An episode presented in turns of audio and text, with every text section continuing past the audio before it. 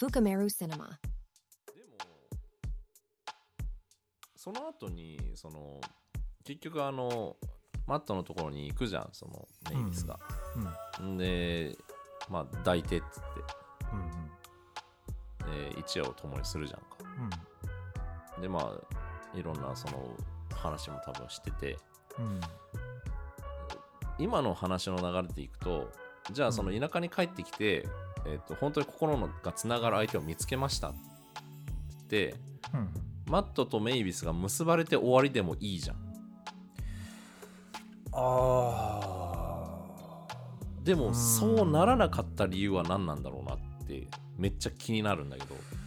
あ朝起きたらうんあのオープニングと全く同じオープニングっていうかまあ序盤でメイビスがなんかなんかその辺の男と一夜を共にしてまあもうパッて起きて記号的どうでもいい男だよね。どうでもいい男をうん。えー、と一夜を共にしてパッて目が覚めてあマーキュリーに戻ろうっつってバディが待ってるっつって、うん。あの身支度する時の構図と同じ感じで男がこううつ伏せで寝ててうん。でメイビスがだけ目覚めるみたいうん。な同じ感じだからまあ最初に戻ってるわけ。でまたなんか旅立つ時になってんだけど、うんメイビスはそんだけつながったマットを置いてうん。街に戻るんじゃん。うん。そこで映画終わるんだけどうん。これなんでなんだろうなって。俺がうん。思う明確に一つあってうん。それはあのつまり現実が充実していない状態過去に苛まれて囚われている状態っていうのを打開するためにバディを求めてマーキュリーに来たわけでしうん。ょでバディがダメだった、から次はいわばじゃあ次はマットですっていうことをしてしまったら、うん。あれ同じことの繰り返しをしてるの、自分のあのなんて言えばいいのかな。充実してなさというかなんかまあまあ不幸せだよな自分の不幸せを他者で何とかしようとするって、つつまりこう寄りかかってるわけじゃん。対等じゃないん。だよね、っていうあの構図だからなんていうのかな。マットはいいやつなんだけどバディと違って。あのなんだけど実はそれそれやっちゃうと同じになっちゃうんだね。反復になっちゃうストーリーが進んでるようで実はあの全然こいつ成長してねえなっていうことうんになるっていうか、あのもっとそのなんか構造分析みたいな話じゃなくって単純にその自分の今の苦しさを人で埋めようとするのはやめようっていうことだと思う、そのためにあのマットの妹とあそこで会話がちゃんとあったっていうことだと思う。最後はじゃああれはえっ、とメイビスにとって幸せなエンディングだったって見てるってこと？うん。あただメイビスらしいなって感じはする。ー そうだよ。ああ。れね。あれすげえいい話じゃないと思うよっていう。そうそう。いい話じゃないんだよな別に。ただオリジナルそストーリーではあるねっていう。彼女のオリジナルな話ではあるねっていう。の何か全てが解決したとかメイビスの性格が治ったみたいな。あのここから先幸せになりますっていうのじゃなくてやっぱあれも自分で決めたっていう戻るっていう風に決断して自分の人生を自分で転がしていくって決断したうん。ラストだなと思って俺も同じようにそのいいエンディングだなと思ったんだけどうんなるほどなるほど。確かに。結局さやっぱりそのこの映画最初序盤から見ていくとやっぱメイビスが悪者なわけ。よ、うんうんてか意味わかんないやつっていうかね。頭おかしいやつ頭おかしいやつだね。があの頭おかしいことしてるっていう感じなんだけど、うん。その最後の最後で自分でそのあの妹とマットの妹と喋るシーンであの自分がもう自分の自尊心も多分地まで落ちたわけよね。その自分のやってきた行いとかも全部多分認識したわけでしょ、そうね。だけどうん。やっぱりこの街はうん。あのクソだったなっていうのは 変わらない事実なわけよ。その、うんうん。うん。とはいえやっぱりこの街はおかしい。あの、街歩いてていきなり両親にまた見つかって、うん。でなんか話聞くともう噂が回ってると自分のね、でなんか不動産のために戻ってきてるとか言って、うん。不動産のビジネスのために戻ってきてるって話がもう街中うん。こうね知れ渡っててうん。両親の耳耳にも届いてたりとか、うん。もうす関心もすごいし、やっぱいなあの街はもうやっぱ紛れもないクソな場所なのは変わらないっていう、うん。うん。どっちも真実っていうか。うんうんだからうん。あの自分はやっぱりこんなとこでいちゃダメだって言って出るって、初めてちゃんと過去と折り合いがついたように俺は見えあーあーなるほど。そそういう意味でもあそうかそうか。だからた、マーキュリーは過去なんだね。もう過去なんだよ。戻ってきたって何も一個もいいことなんかないんだよ あの街には、あーなるほど。だからそのうんあれだよなそのなんかさ過去にとらわれるっていうのも2種類あると思っててその過去には。うん。あのなんかややこしい話で恐縮なんだけどあのつまり傷としての過去、ね、トラウマとかそういうのとあのでもメイビスが戻ってきたのは、まあ、結果的にそれをややっつけるっていうかそのそれに対処する話になったんだけど栄光の過去でしょ？過去の栄光か、うん過去の栄光にとらわれてそれをあのもう一回できんじゃないかみたいな。うん。そういう意味でとらわれてそれはもう固執してる方だよね。固執してる方の過去。だったしあの結局マットとのあの夜の時にあのなんでバディだったの？みたいな話の時にあの結局そのバディはどうでもよくてあの頃の私は最高だったっつっていううん。そこに固執しているっていうことも、まあ、彼女は告白っていうか自白するんだけどちゃんと。でもとはいえもうこの街はあの終わった過去としての街なんだ。うんクソな街だっクソな街だったって。たそれは間違ってないでもここがさ、まあ、メイビスっぽいっていうかさ、あのいやこれ全部ひっくり返すようで恐縮なんだけど別にクソな街ではないよね あそこは。いや。まあでも、うん。彼女にとってはやっぱクソな街だよ。うん。でもねそのなんかまた彼女にとって本当にそうなのかっていうのがもしほんもう本当に変わってんじゃないかなって思ったのがあのマットの妹が「ファックマーキュリーだよ」っつってこの街はもうなんかノータインばっかりでみたいな感じでこう言ってで最後「私も連れてって」って言った時にあの「あなたここにいた方がいい」みたいな感じで言うじゃん。あやっぱこいつ性格悪いな、ま、メイビスっていうことなのか それか、あの、うん。いやこの町にいた方がいいよっていうことなのかもしんないよね。そのだってミネアポリスには彼女の辛い現実があるわけだから。いろいろあるでしょ多分あの都会で一人で食っていくその作家さんとしてね。なんかうん。キラキラしてるように見えるかもしれないけど。で実際そうキラキラしてるように見えるって言われて自己肯定すんだけど。うん。でもこっちにいた方がいいよっていう風に言ってるようにも見えたの買いかぶりすぎかなメイビスを、うん。うん。やっぱでもまあ、彼女の容姿もそうだけどはいはい。うんやっぱでも文章を書けたりとか才能は間違いなくあるわけじゃん。そうね。そのゴーストライターとはいえ。うん。やっぱ人から秀でてる人うん。なわけ、うだからあんなその何？田舎でくすぶってるような自分じゃないなって思ったんだと思うんだけど。んあだから出ていくしあうん。あの妹にもいやあなたは違うからっていう。うん。うシンプルにそう言っただけかなって俺は思ったけうんなるほど。だとしたら言い方が優しくねえな あいつ。そうそうそう。性格悪いんだよな。性格は、うん、うん悪いんだけど、まあなるほどなまあだからある意味背負ったってことでもあるのか。その自分うん。のそのなんていうか。いやだからね、うん。背負ったというかあれなんだよなその、うんミネアポリスっていう街自体がそもそもその、うんえっとミネソタ州の中のうん。めっちゃ都会なわけ。ああはいはいはい。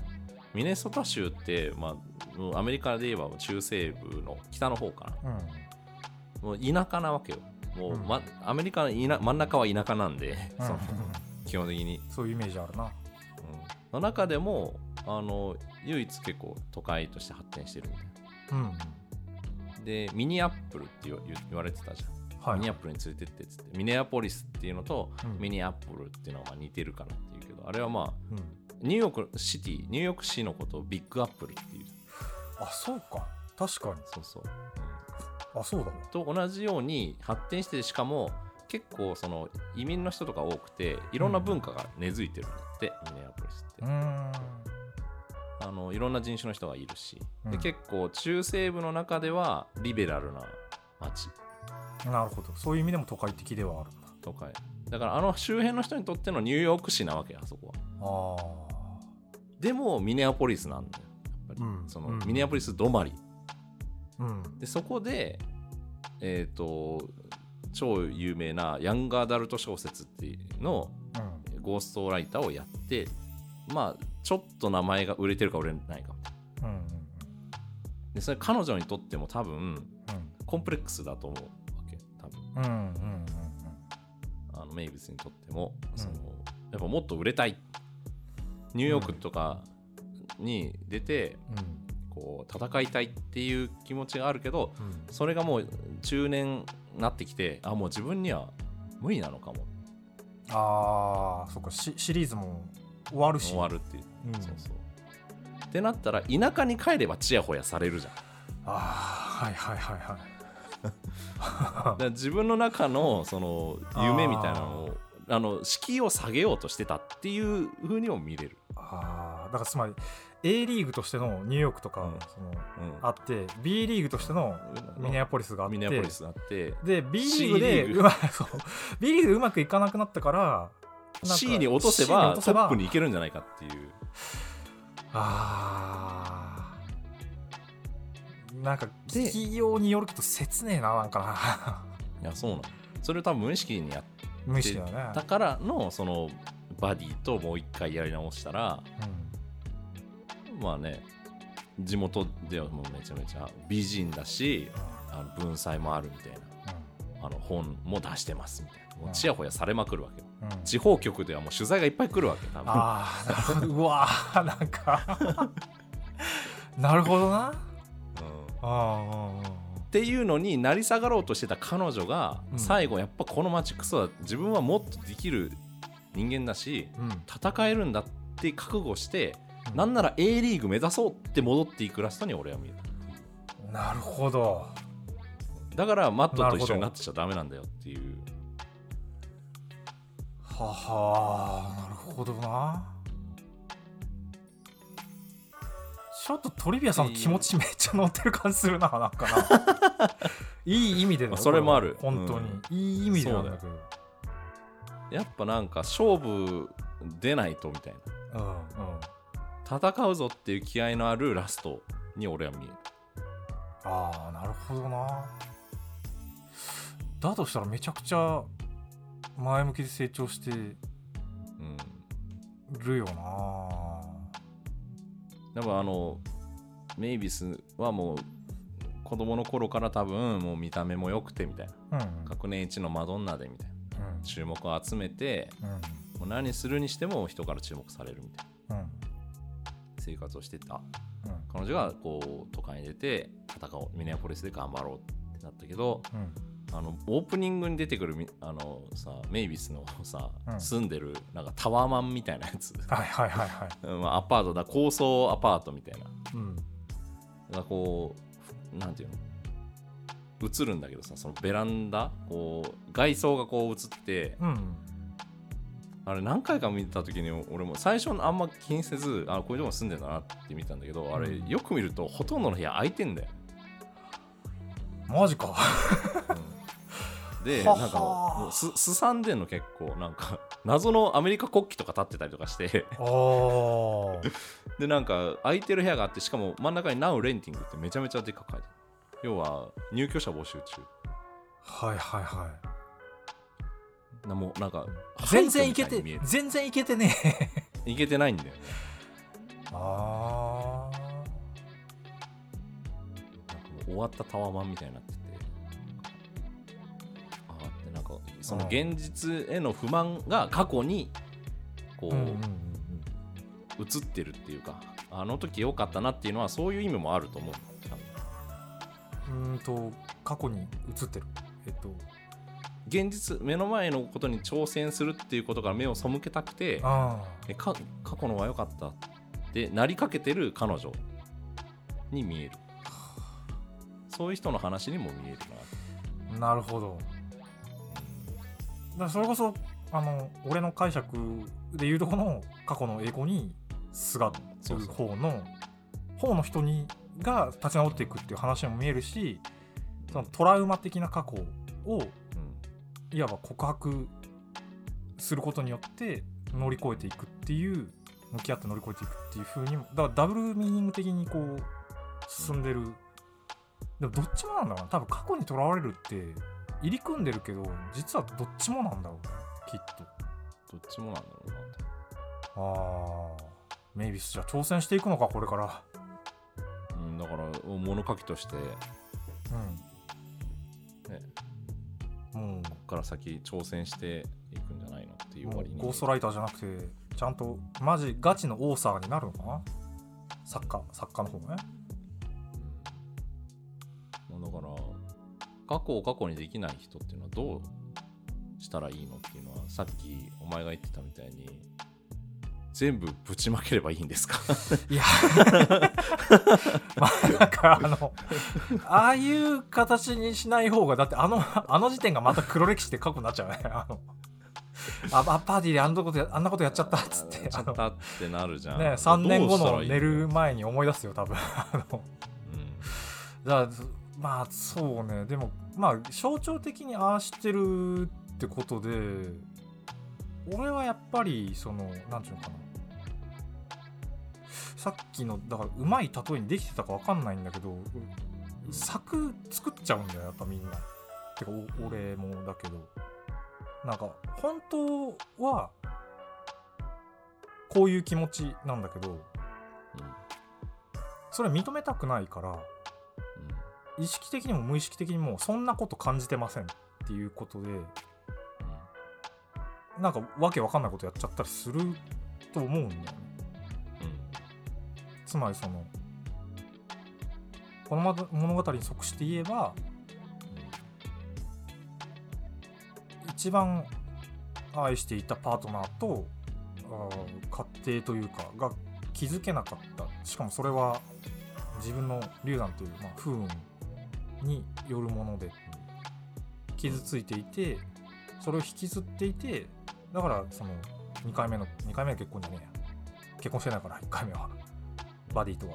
だから結婚もうまくいかなくってみたいな。そういうこう傷つきの厳然たるものがあるんだけどそれ認めないからなんか意識的にはなんかあの不動産のビジネスのために戻ってきたとか言うし。うん。無意識的には結ばれる運命にあるからこれは合理的な行動であってみたいなまだ口にしてないことがいろいろ2人ともあるけどとかなんかこういう妄想であの策をまた作るしでさらにあのメイビスの場合は酒だね。めちゃくちゃ飲むことで目をそこからそらそうとするっていうのがあるかあったわけよね。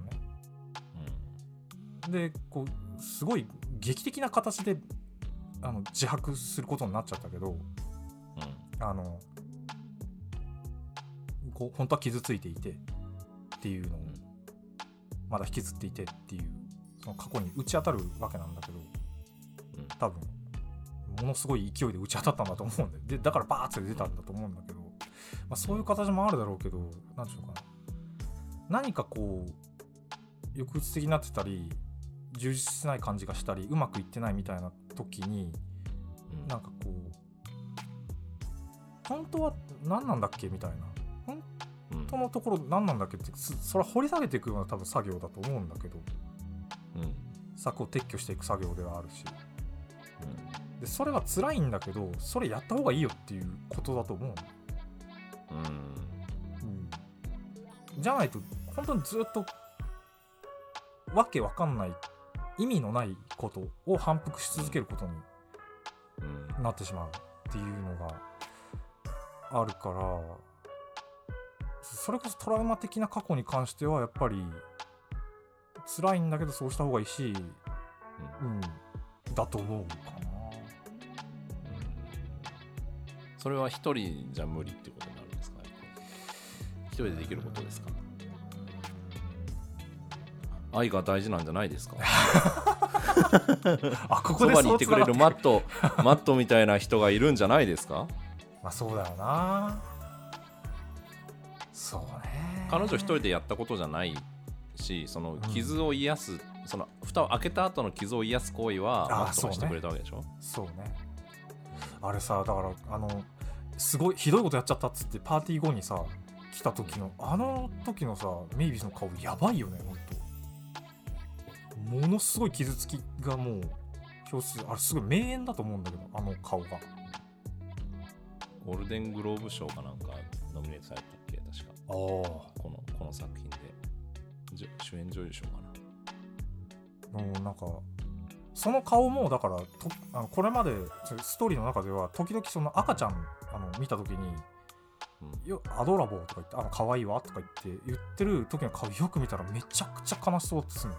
寂しそうな悲しそうな顔してたりするんだけど、だからそういう、でももうすぐ、なんか、あのこの家はダメージシック調なのとか言って、なんかもうすぐ顔を隠すみたいな。感じだったりするんだけど、うん。まあそうだよな。だから、だって自白するのも結局自分でやったわけじゃないよね。うん。そう。いわばね。うん。で、そう、確かに鳥部さんが言った通り、うん。その後ケアがないとあの誇張じゃなくマジで死ぬかもしれないうん。人は。うんそうだよ。だってあんな顔してんだよ。あのマットも引いてたじゃんなんか。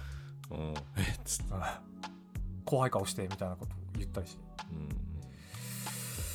まあやっぱそう考えるととうんなんか言わせようとしてる。人との？何？人との、つながり？つな？つな つなが？が？ツナ缶ではないよねこれね。つながになっちゃうんまあそうね。うでもやっぱりそのもちろんそその通り。人とのつながりが大事なんだけどつながりを担保するのはやっぱり想像力だと思うの。んうんうん。うん想像力がないから離婚したのに母親が父親があの結婚式の写真とか飾ったりすんだよ。はいはいあれもね。これ別に俺暴露芸で生きていきたいわけじゃないからあのうか 聞き流してほしいんだけど俺離婚経験あるじゃん。はい。でなんかこれ面白い初めて知ったんですけ使今回面白いように使えるかなと一瞬思ったんだけどちょっとあざとすぎるからもう全然あざと。今ちょうどなんか口滑らして出てきちゃったって感じなんだけど俺実家それで戻ることになったわけね。他にもいろいろあって別の土地に住んでたんだけどうん。戻ってきた時にうん。あの全く同じようなことっていうかあのああってあれね傷つくんだよ。しかも俺はさあの、ーうん。まあ実家ではなく父方のあの祖父の家に、うん。あのなんつうのかな。家系図貼ってあって。うわ正月でさ 楽しく書いたんだと思うんだ。だから俺もいたような気がするけどなんか。でもまああの友妃の隣にねあのな二十すななんだ？嫁ひ嫁嫁ひ 嫁ひが。元嫁ひ。書いてあったりすんのね、あうん、でもそそれあの、ううんちの親を擁護したいからあのすぐこう、うん。あこれは剥がした方がええの？とか言って書き換えんとの？みたいな感じでこううちの親父はね、うん。そういうふうにー気を回してくれたけど。ぐしぐしぐしっつって。それもそれダメじゃんっていう。他にもこうなんかねあのおばあちゃんのあのベージュのお祝いかな？の時の集合写真で全然俺とともひと嫁ひの写真。お元元嫁ひ元嫁ひ一緒に写ってるのとかあったりえ実家今まさに住んでるこの俺のうん。実家のテレビの,、うん。あの端っこに、あの飼ってた俺俺ら夫婦はちょっと子供ができなかったのね。猫を飼ってたのね、はいその猫の写真が。はい一番可愛かった時期の写真を母親が引き伸ばして貼ってあっていつでもこう見れるようにテレビの縁にこうテープつけて貼ってあるみたいな。もうねあ辛いんだよやっぱり。ああいうのって。そう。でもやっぱ真剣を取れなかった猫猫。そうそうそうそうなんよ。連れて帰ってこれんかったんよね。溺愛してたのにね。そう出来合いしてたんだけどまああのなんかまあいいやその辺の話は置いといてもまあだかかといってそれであの、うん。私の父親と母親に「お前ら想像力がねえな愛がないな」とか言って言うのも酷であろう、確かに。酷です。酷なんだけどうん。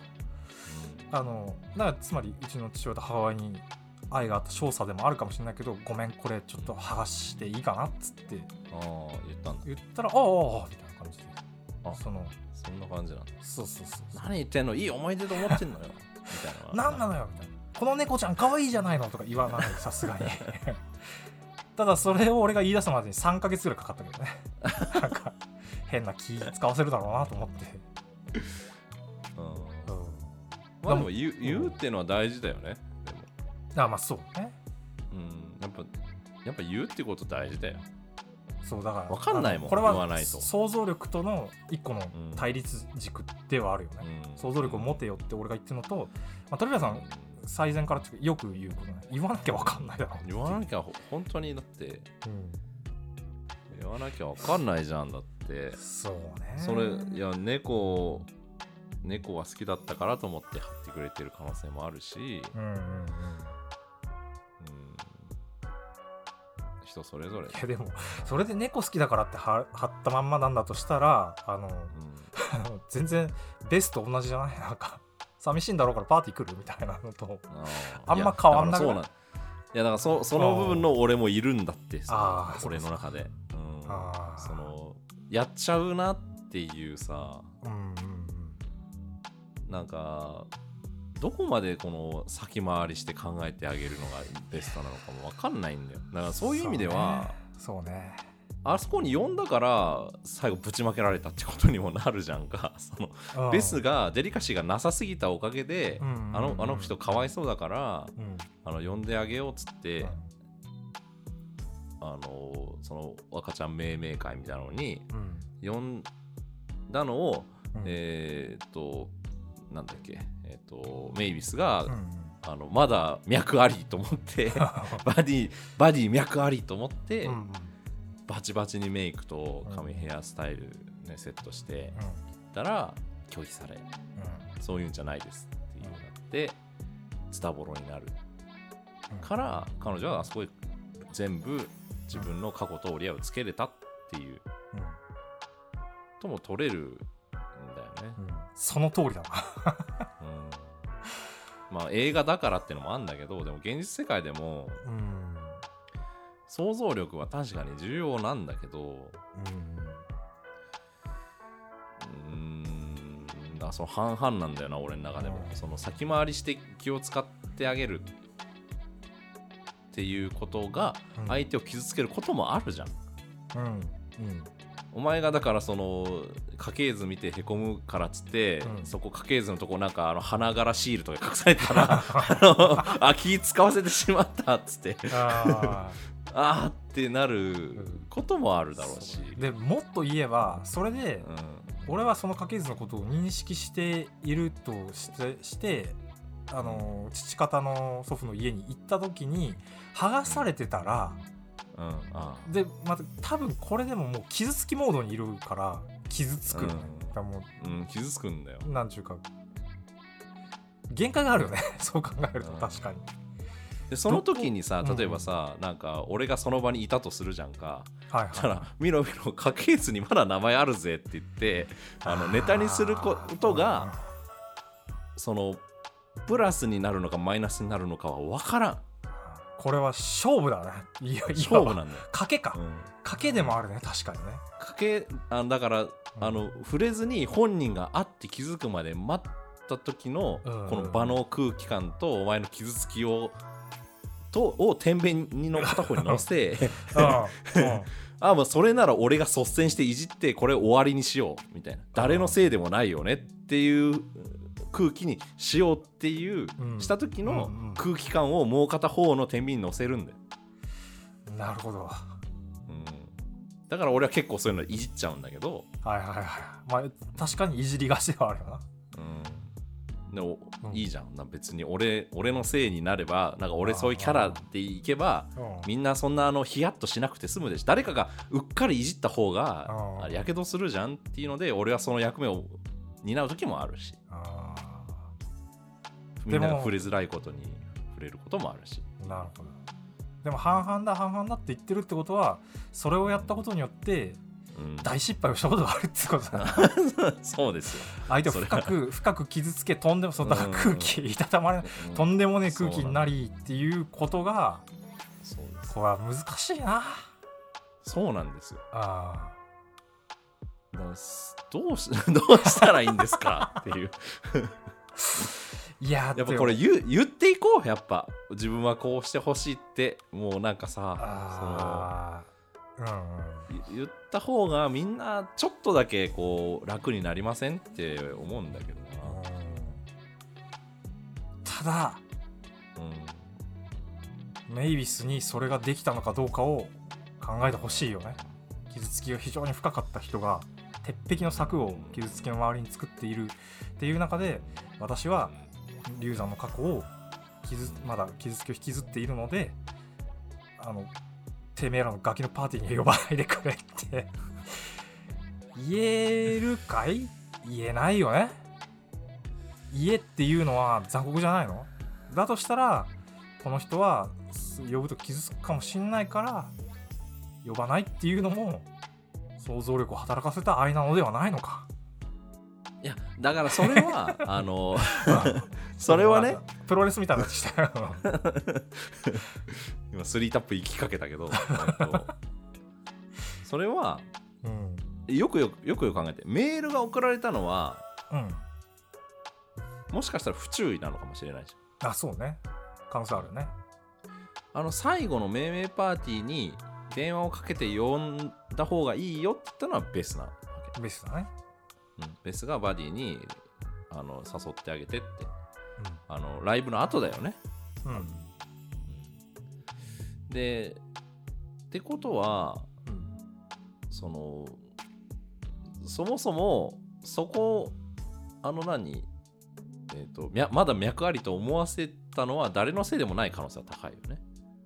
ああうんうんうんその最初の赤ちゃん生まれましたっていうイメールが送られてしまったのは、まあ、うっかりなのかうん。もしくは普通にあもうめ全アドレス上に一斉送信みたいなことしうんたうん。バディが悪いのかもしれないけど バディはねあの悪いよね。悪いんだよね。バディ、まあでもそ夜の暗がりでチューとかもしちゃうからね。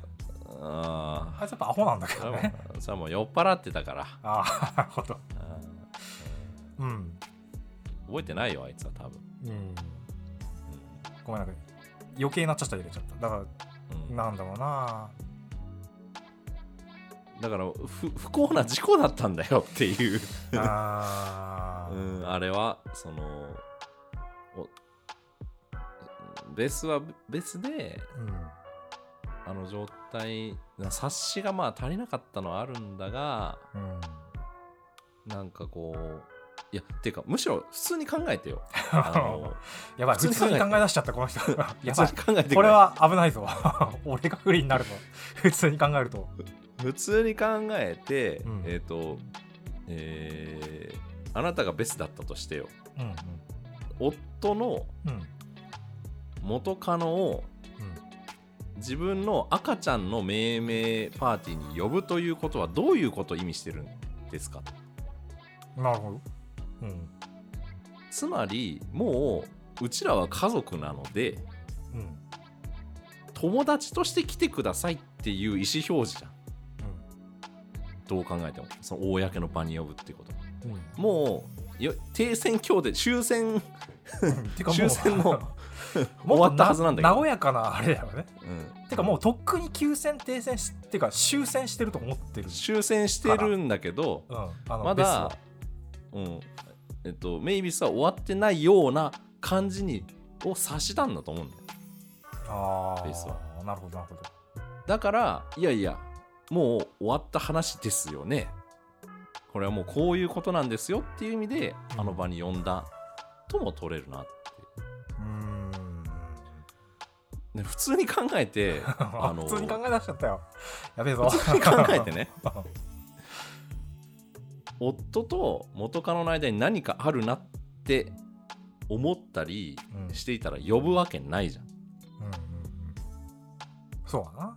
そこに何もないってことを確認するために呼んだっていう可能性もあるよね。ああある種そのだからこうみんなで確認するっていうことでもあるしまあ自分に牽制にも取れる。あそうだね牽制でもあるし自分の中でもないないっていうふうにだっていいやつだからあのいやいやそんなないないみたいなのもあるかもしれないね。そして呼自分のことをしてる。んだんじゃない？別の肩を持つそうだな。まあでもそう考えると今俺らが話何を話してるのかというとベスのことも想像しましょうねっていうことだよね。そうそうそうそうそう。その通りだな、ベスはベスでさ、うん、大変だよな。うん。悪いのはバディだからさ。あーそうだね ってことになるかもしれないなこれな。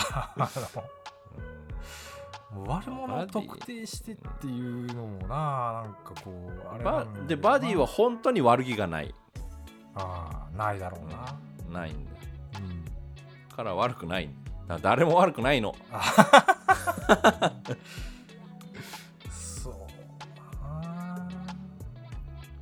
いやでもなんか今こうパッと思い出したっていうか、あのまだ触れてなかったところであの今の話を受けてウェスがあの、えっとなんなんちゅうのあれと養護教諭じゃなくてななんちゅうのかなああいうの。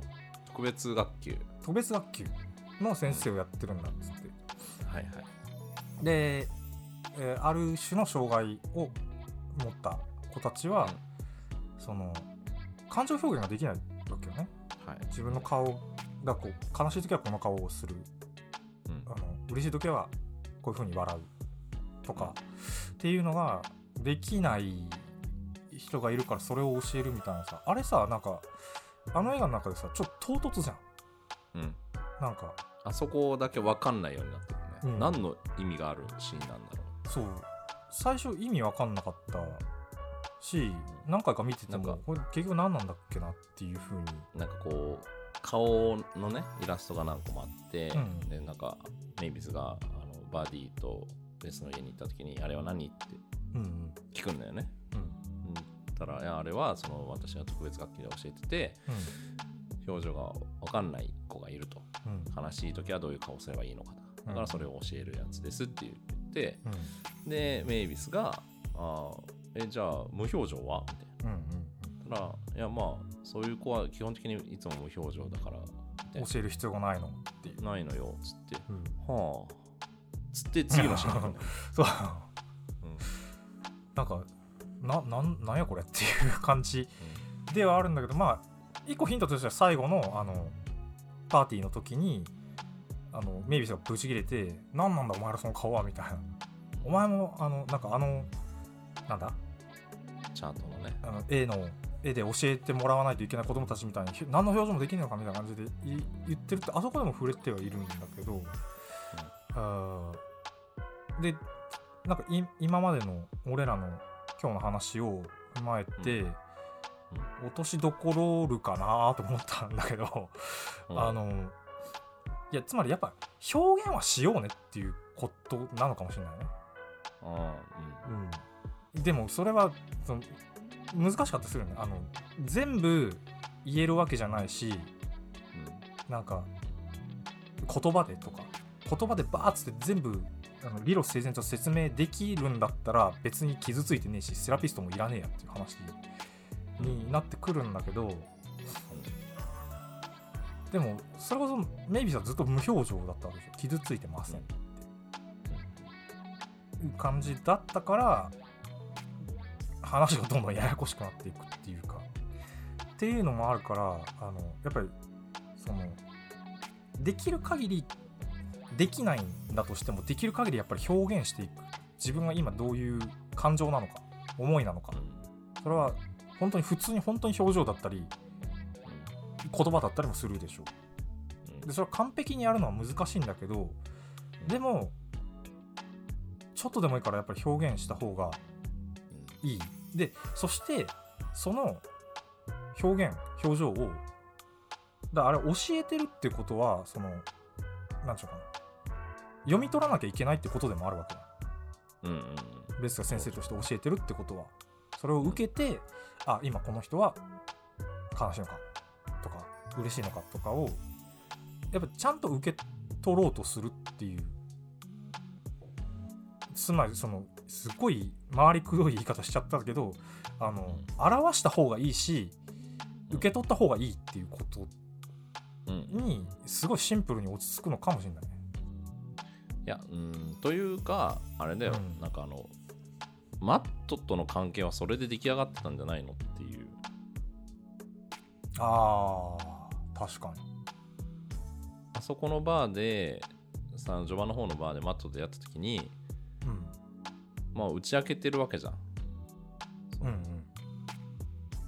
でそれを読み取っマットも読み取ったし。うん。過去に過去から逃れられてないなこの人っていう。うんうんだからそういうでその相手が傷ついた後にうんうん。その要するに現実と直面した後に彼女を癒すことができる。うんそういう人ができたっていうことだから、うん。うんまあ、全員に表現ししまくるとかではなく、うんなるほどな。うん、なんかこうああいう、ね、一人ぐらい話が聞いてもらえる人にちゃんと表現するは大事なんじゃないですかっていう気はしてるけどでやっぱマットはさ、うんうん。ずっとメイビスのことを見てたよね。あー確かに。ニップルコンフュージョンの演奏始まった時も見てたよね ね。見てた見てた。うん。いつもバーに行ってあのメイビスは本当にその昔からそのう何外見が人より秀でてたせいで、うん人からの目を異常にやっぱ気にするというか、あそれは実際に見られてたし実際にわけわかんないことも言われてただろうしおそらくな。何をするにしても。うででまあ30半ば後半ぐらいになってんうん。この街に帰ってきた時にバーに行ったけどあ誰も見てないわけ彼女のことなんかほぼ。確かにでもなんかずっと携帯こうやっていじってるみたいなふりをしたりとか。あのバディと会う時のスポーツバーねあのちょっとこう谷間隠してみたりとか。そうであで誰も本当に誰も見てないんだよねあれ。よく見ると、なのに見られてるっていうことに慣れすぎてた。うん。けど、結局最初から最後までずっと彼女を見てたのはマットだけだった学生時代の時はマットの視線なんてマジで気がついてなかったけどうん。今になってずっとマットが自分のことを見てるってことは分かる。あー。でしかもメイビスはそのマットが言ってた通り自分のことずっと見てたんだよね。あのハート型の鏡で。そうそうそう。鏡。でずっと自分のこと。あだからちゃんとうん。当時から周りを見ていれば、あうん。そういった自分のことを見てくれている人のことに気づけたかもしれない。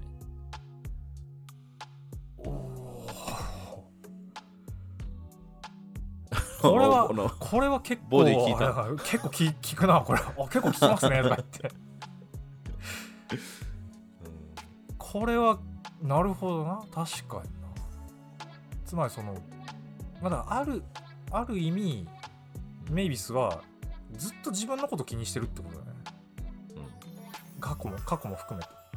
過去にヒットやられるってさ別にさなんか誰かがけしかけてきてるわけじゃないから。これあの要するに自己拘束だしなんか自家中毒みたいなもんじゃん。でその象徴としてメイビスはずっと人からどう見られるかあのか鍵を2つくださいとか言って最初はあの、ねホテル入る時もそうだしライターなんでしょ？って言われたら王さんだ。作家だっつって。ライターじゃない作家だっつって言ってみたり。外からの目を異常に気にしてるけど実はちゃんと外を見てない、まあでも書いてる。どうせ見てるなっていう。あー。あそうかそうどうせ見てるっていうのがなんか。どうせ見られてるでしょう私のことってうん。いう価値観に慣れすぎたんだろうな。で実際にみんな見てたうん。のは見てたんだけど、ねで多分あのややこしいけど。小説さ彼女は道中ずっと書いてるじゃん。あの、うん。その現実に即し即して日記みたいになってると思うんだけどあのなんか一個その美美人ななんだっけケンダルだっけ？なんかその主人公にもなんか不満はあるんだみたいな。あのああいう美人は頭が弱いっていうあの誤解とかなんか美人だから人生楽勝なんだろうと思われ思われるようなそういうのがあるみたいな。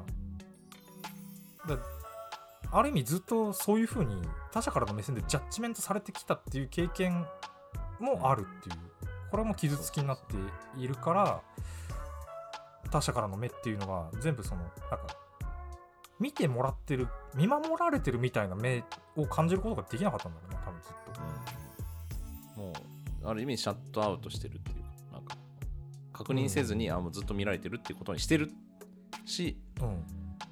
実際に見てる人もいたんだけどだな。いやでもそう考えると確かにある意味でそほ本当に君はあのなんかそんなに孤独ですか？みたいな話にうん。もうちょっとななると思うんだけど。なんかちょっと唐突かもしれないけど。どういうこと？なんていうのかな。まあだから彼女はそのうまくいってないっていうふうに思ってるしなんかこうこ孤独を抱えてるよねあの人って。うんあのメイビスは。でもそのでも多分マットみたいに見守ってくれてるとかちゃんとし真摯に見てくれている人っていうのはきっといたんだろうね過去にも。そうそうそう。でもそれ見えてなかったわけじゃんつつまりその彼女は実は客観的に孤立してるみたいな状態じゃなくて孤独感があるみたいな、うんうん。うん、勝手にそうだと思ってるっていう。そう思ってたんだ。うんでもそれそれはつまりそのもうなんていうの視野がすごい狭くてもっと言えば自分のことしか考えられない状態にいてハート型の鏡で自分のことずっと見てるっていう状態が彼女をどんどんこじらせたのだとしたらこれすごいシンプルだけどやっぱ周りもうちょっと見た方がいいよっていうことなのかもしれないよね。周り君の周りそんな悪いやつばっかりかいっていう。そう。ん。そうなの。あでもこれ閉じちゃダメっていうあアナ雪と同じ感じになっちゃう。まあそうだね似たような話ぜ全部似たような話かもしれない。これまでしてきた話。結局同じ話をしてんじゃねえかよっていう。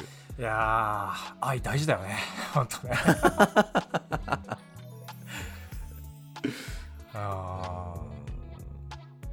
他人の目っていつから気にならなくなるんだろうな。ートリビアさんは割と気にならないタイプなんじゃないの？うんいやそうそうだからい,、も俺がつから聞きたないんだろうな。すっごい聞きたいよでもそれ。俺俺もいや俺は本当になんていうかな。自意識過剰だからな。なんか別にメイビスみたいおにあのこうなんていうかな。うみんな俺のことを見てるみたいなそういうのではなくって本当それこそなんかなんていうのかねあのジャッジメントされてるみたいな意識あるよね。抜けないし。なんで？でいいつからですか？んだからニップルコンフュージョンみたいなバンドを組めるのかっていう話に戻るんだけどな。そう。俺ら俺らはまだバンド組んでないね。うん。ポッドキャストはやってるけどね。おじさんになったらそういうのも気にならなくなるっていう説もあるよね。いやーでももう俺おじさんだよ実際。俺に即して言えばね。うん。なんかそういう一人寝にっていうのはまあまあなんていうかなこう時間が解決するみたいなのは信じるけどうん何なんだろうね。お便り募集しようかな本当に。他人の目気にならなくなる、他人のでもやっぱなんか愛行使できる能力みたいなのにもちょっと通じるのかもしれないね。うんだって他人の目気にして何かをするってさ、結局自分のこと考えてるってことじゃん。自分のためにやってるってことでしょ。でもオラフが あの、ん。自分より相手のことを大切に思うことだよって言ってたでしょ。だかそうら俺がた例えばなんかこうここでこういう風に言えばあのこの場がこのバーのこの場が盛り上がるんじゃないかみたいな感じでなんかサービストーク的にいろいろ言ったりするっていうのは場を盛り上げるための愛のように見えてそう別にお俺の評価上げようとしてるっていう側面もあるよねっていう風にうん。なるからなんかそんなの無無理があるじゃん。そのなんかさだからなんかオラフに人参投げつけられそうな気がするよねやっぱ 一人一人飯とかいけない人ともいるでしょ？ああまあね結構いるよね。えいけるお前は？あ俺は余裕でいけるそれは。え一人何までいけるの？一人プロレスは無理かな。いやわかんない。一人プロレススはなんか一人相撲みたいになっちゃうからその それこそ違う意味が変わっちゃう。それこそね自己拘束自家中毒みたいな。うんそういう意味での一人相撲はよくやってるけどね。まあ置いといてそんな話は いいとして。一人何え別に何でもいいけど一人旅もできるし。一人焼肉。一人焼肉。あ焼肉無理かも。あの4人宅に通されて一人焼肉できますっていう。たまにいるよねでもそういう人ね。いや俺は全然できるマジか。俺でも確かに俺一人焼肉したことないわ。でもほらなんだっけ、うん。あのえっ、となんだっけ。焼肉ライクっていう一人焼肉専門店が最近。ああ 東京っていうかあの都会にはあるらしいじゃないか。あるよね、うん、あれは一人用ってだから一人用って名付けられてるから OK になってるあそうね。そうね。うん。そうじゃない店に一人で行くっていうこと。牛角だよな。一人牛角。うん一人回転寿司は？一人回転寿司はたまに行くかな。うん、全然平気だよ。だって焼肉のさあれってさ網ってさ共有するものって感じしない？は？なんていうの？みんなで回転寿司はさ別にさ一皿取ってみんなで分けたりするわけじゃないじゃん。一人一皿だ。自分のものだだから一人で行っても不自然じゃない感じがする。は網網のこと気にすんの？違う違うこれは要するにわこれ、だからデフォルメして言うとわこいつみんなで共有することが前提である焼肉の網というものを一人で寂しく囲うこともできない。一そこ人で。そこそこそこはい そこです。そこだよね。そこだよね。はいそうです。そこだよね。今寂しくって言いました。あそこか。そこなんだよあの人寂しそうっていうのが嫌なんでしょ？多分。一人で来てるよ、うんうんうん。寂しいやつだっていうのが嫌なんじゃない？確かに確かに確かに。多分そういうことだと俺は思ってるんだけど。大人数で来るはずの場所に一人で来てあの人寂しそうって思われるのが嫌だっていうことじゃない？うん。確かに。だからメイビスもうんでも孤独って思われることが耐えられないのかな。だから離婚経験があってみたいな。ぱうん。だから自分の生活は充実していますみたいな。うん。都会ミネアポリスで一人でバリバリ物書きとしてやってます。好きなことしてます、うん。でもあの人夫もいないしみたいな。子供もいないみたい風にあな思われるのが嫌なんじゃない？そうね。いやでもこれをどうすうんでも確かになんだろうな。自意識。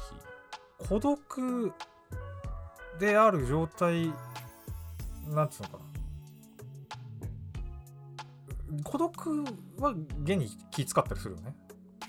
一人しかいないっていうこの状態みたいな。あれ？でもそうか。それが辛いもんだって思ってるから辛い人だなって思われるのがだダブルパンチで辛いっていう。だ自分自分が自分を見てるし他者も自分を見てるっていうその。そうそう。でプラス一人でいるっていう状態も辛いっていうだから三重苦だよね。孤独が辛い。孤独だというふうにえ？なんだ？いやなんか考えすぎか一人でいることがないやちょっと待って一人でいることがそこだよな そこは俺には分かんない。うん、一人でいるそことがなんで辛いのかがよく分かんない。いやーなんかずちょっと最近考えてることではあるんだけどね俺が。それこそ一人で。これあんまりまだ人に話すようなことじゃねえなと思ってたから。あなんかもうちょっとじゅなんか熟慮した方がいいな。熟成？キムチかちょっと、置いた方が美味しいんじゃないってエイジドバーボンみたいなかな。と思ったけど。いやまあそれこそさなんかさあの新年コロナかかってさうん。誰にも会えないじゃん基本的に。で酒飲んだら回復が遅れるから酒も飲めないわけですごい久しぶりだったわけそういうのって。っていう時にすっごい苛まれたわけ孤独感に。もう辛くて本当に。もうなんかいやもう本当辛くてとしか言いようがないんだけど。一人でいるっていう状態が誰とも会えないし正月なのにっていうのもあって。え正月なのに？あまあ正月まあそこはあれだな確かに。あの 見られるっていうところと関係するかもしれないけど。うん。じゃないのかも。まあちょちょっと置いといて。なんだけどなんかやっぱお酒飲んでないからうん俺と俺もメイビスと一緒なんだよ。やっぱあのちょっと辛いとやっぱお酒飲んで紛らわして寝るっていうそのなんていうのかな、うん。うんまあこれは普通のことだと思うけどね。許容範囲のことだと思うけどうん。なんかある時に俺が今感じてるっていうか苛んでる苛まれてるのは苦しんでるのは孤独なんじゃなくて孤独感なんじゃないかっていうふうにうん。思ったの。はい。だって客観的にまあそれこそ普通に考えて客観的に考えると俺別にそんなに孤独じゃないんだよ。家族と一緒に住んでるし。そうだよ。そこまで折り合い悪くない。別になんか死ぬほど仲良しって感じじゃないだろうけどでもまあ周りから見たら結構仲良し家族だねとか言われたりもするしうん。親孝行だねとか言って。なんかまあで別に友達いなくないし連絡しようと思えばできる人もいる。とかね。なんかでなんか行きつけのお店とかあったりとかして行ったらリア充じゃねえか。なんかこうおしゃべりができたりとか店員さんと。あリア充じゃねえか。なんだけどすっげえ孤独感に ものすごい苦しんでたりするっていうだからこうあのでそこで自己否定に行っちゃうとまたおかしいんだよ。そそれでわわざわざこうさいあの孤独感を感じて苦しんでる俺がおかしいんだってなっちゃったらまた苦しいだけだからあのな孤独感は何なんだろうっていうのはすごい思うわけ。孤独感で苦しんでる孤独じゃないわけ。客観的に孤立してないし。多分、うんってなった時にもしかしたらだけどこれまだ分かんないんだけどうんなんかあのより良いものを想定してるんじゃないかなってこうんうーん。と、うん、意味わかんない。ないものねだり。そう理想の姿みたいなあーあーはいはい。が勝手に形成されててそれとの比較でだつまり全然十分じゃないっていう風に感じてるっていうのがもしかしたら孤独感だけじゃなくて何々感が結構そうなのかなって思った。劣等感とかね。うんうんうんうん。うそうんだ感覚感覚の話だもんそうそうそうそう。だからまあ俺もれ俺劣等感もすごいあるけど客観的に劣等感って言ったら微妙なところだなと思う。まあそう難しいんだけどなんか尺度がいくらでもあるから。っていうか劣等かどうかってさ比較じゃんこれも。比較の病なのかなって思ったりするだからある意味でそのお前が今今まで言ってたその自意識っていうのはその具体的な他者から見られてるような気がするっていうことでしょ？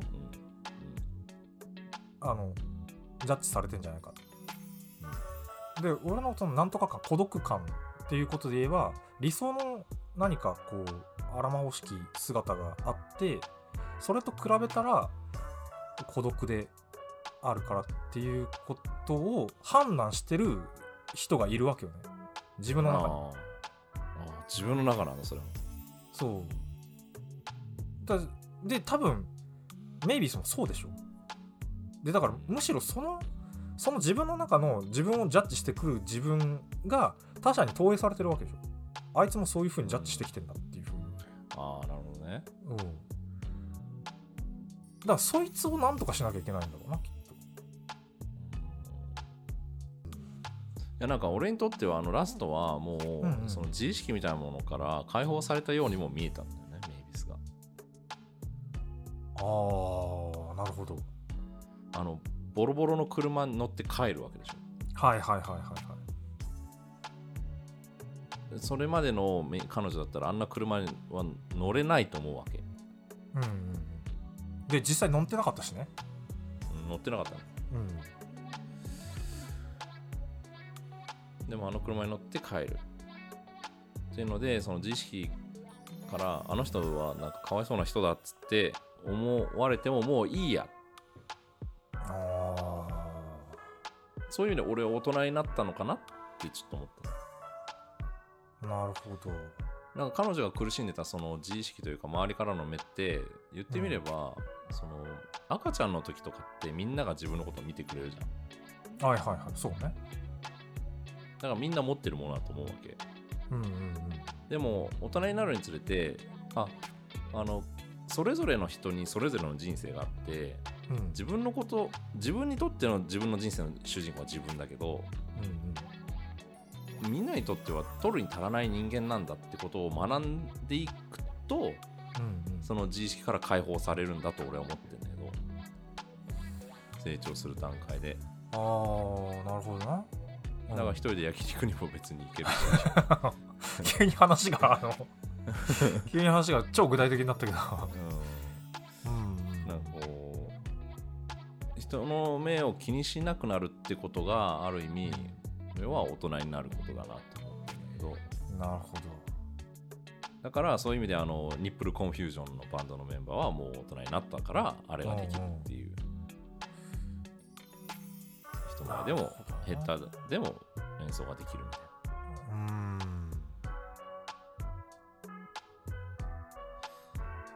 だからそれはそれが成長する過程でやっぱあのメイビスみたいに、えー平均値より秀でた見た目をしているとか。うんっていう人はやっぱりこうずっとやっぱりみんなが自分のことを見てるっていう気でいっちゃうし実際にそうなんだ。っていう、うんうんそれから脱却するにはどうしたらいいのかなっていうのはちょっと考えたんだよね。うーん。なるほどな。それぞれがそれぞれの人生。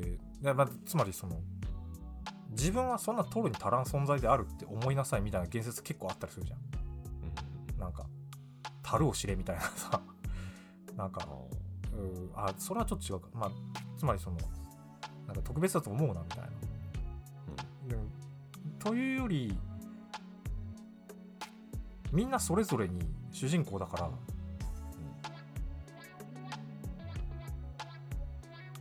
みんなにとってはうんその他大勢。そうなんだ。俺にとっては主人公俺。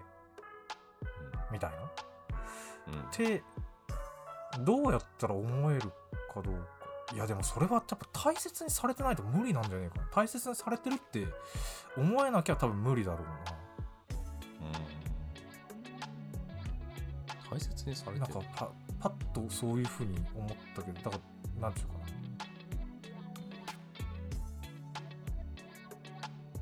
えどうなんだろう。全員にとっての完全な脇役ですって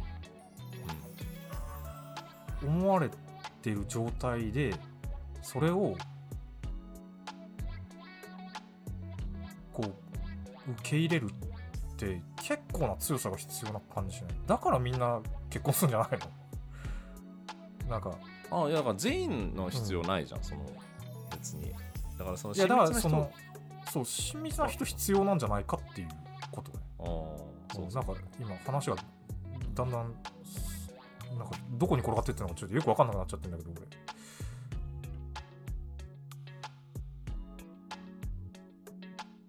だからそれを獲得したってことでもある。あでもあるのか。スラスとそのマット。うん。マットとの関係が出来上がったことによって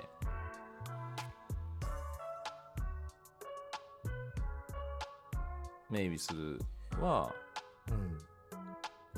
やっぱそのよりどころみたいなのが一応できたなっていうのを確認できたっていうことは大きいのかもしれないね。そうね。傷つきを共有できる相手みたいなうん。だけどそれを捨てやてっうん。捨メてて出ていくんだよ。ミニアポに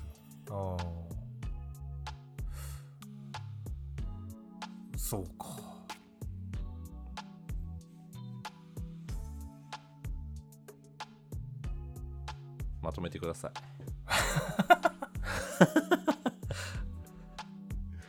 まとめていく。愛が大事。愛が大事。愛が一番大事。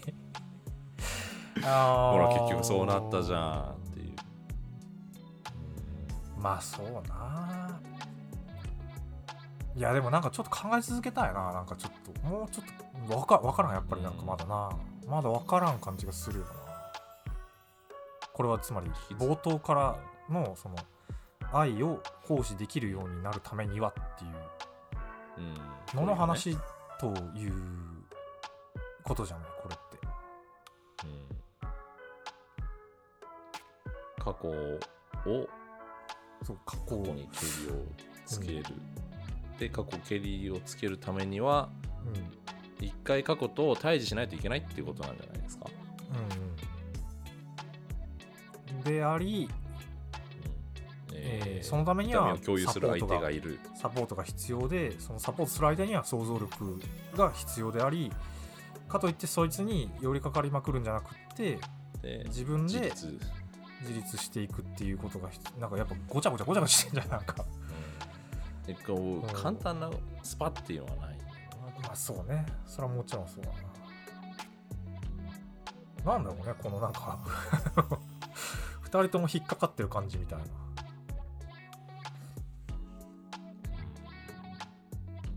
まあでも、まあ。れだよ。あの車車のね比喩がまさにそうだけどななんかこうちょっと壊れて傷だらけなわけよね。うん。車が。でそれに乗っていくんだっていうのはさっきトリビアさんが言ったのはそうそういうふうに傷だらけだなこいつっていうふうに見られてもいいっていう意味もあるし、そのある意味でその抱えていくんだってこれを。うんうん。捨て去って新車乗るわけじゃないっていう。ことだからうん。やっぱり人生のある意味でこう転機というかまあ苦難受難の時だよな。うん。を通り抜けたら傷は残るんだけどでもそれを抱えて生きていけるようになるっていうことではある。しそれは別に解決された傷とかってそんな簡単に言えることじゃないからこれからもうずくんだろうけどきっとでもその傷と共に生きていくんだろうねそれはだからやっぱマットが教えてくれたよ。あマットが教えてくれたことじゃない？あうん。身をもって傷ついた経験がある人としてうん。あの街で生活するって決めたマット。うんうん。過去と折り合いをつけようと思って生活してる。間違ってもバディみたいな過去との折り合いのつけ方をしちゃダメだっていうことだよ。うんそうね。あ終わった終わった。みたいなそんな凝ったからみたいな。そうだね。その分何か成し遂げるよやっぱ。うんうん。だってバディの生活本当につクソつまんなそうじゃん。いやまあまあなななんだろうな、うん。あの。あいつは傷ついてないからそのなんかそのマットがなんかゲいまだにゲイだみたいなことを言ってああそうえねゲイでしょみたいな。なんかえみたいな。あの時だってなんかお前言ってたじゃん自分。いやとか言ってああいう感じになっちゃうんそういつまりそれどっちでもいいじゃんって言ってるんだよなあれ。そう。そうそう。ああやっぱ傷つきはねあのただ生みの出してるんだよそうだよな。あのマットもうんうん。あのいいわゆるそのクリエイターだからそのウイスキーっていうのを確かにな。で。その傷つきを何かに消化してものを作り上げるってことに生かしてるし、うん。メイビスもきっとこの経験をもとになんうん。かベストセラー書くでしょ、うん。きっと書くよ。きっと書くよきっと書く。あの書いてくれよ。表表紙に 頼むよ。表紙に名前載んなくてもいいよ別にそんな。どう思われようと。渾身の君の物語。紡いでくれると思います。山口メンバーも頑張ってるよ。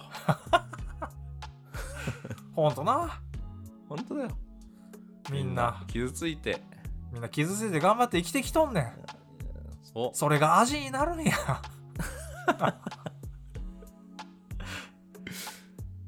やタイトルがヤングアダルトだからね、ああ。うん、大人になるってそういうことですよ。傷ついて、そうね。うん、七転び八起きですよ。無理やりポジティブなもの。自己啓発的なものにして安いメッセージで終わろうとしてるぞ最後の言葉が一番安かったねいやでもね俺七転び八起きってことが好きなんだよ。それはあのうん。七点抜刀と対になってるからあの言葉は。七点抜刀ってあの7回転んで8回倒れてるわけじゃん。うん。七転び八起きは最後起きてるからそれならいいっていうこと。だからあの傷があるけどそのなんていうかな。ポッドキャスト最近うまく収録できなかったりもするけど あのなんかそういうこうねあのこととかもあったりするけどもうあのとりあえず起き上がり続けて前に進んでいきますんでみんなついてきてくれよなっていうことで お後がよろしいようで。うんいつからこん今年こんな深めるシネマになっていくの？超ポジ。ティブあのお前らついてこいよっていう。そう。一緒に爆速でメイクマネーしていこうぜっていうね。置いてっちゃうよともひいな。からの ともひからの招待状が。来るね頑張っていきま LINE の公式アカウント登録してくれよみたいな。来るね。すぐビジネスにつなげようとしてる。怖い怖いもまあまあ、ね、傷つきは傷つきでクロスになるときは来るよ。う必ず来る。必ず来る。夜明けは目前だ。ダサい番組の感想は Twitter のハッシュタグ深めるシネマや番組概要欄の Google フォームなどでお待ちしてます。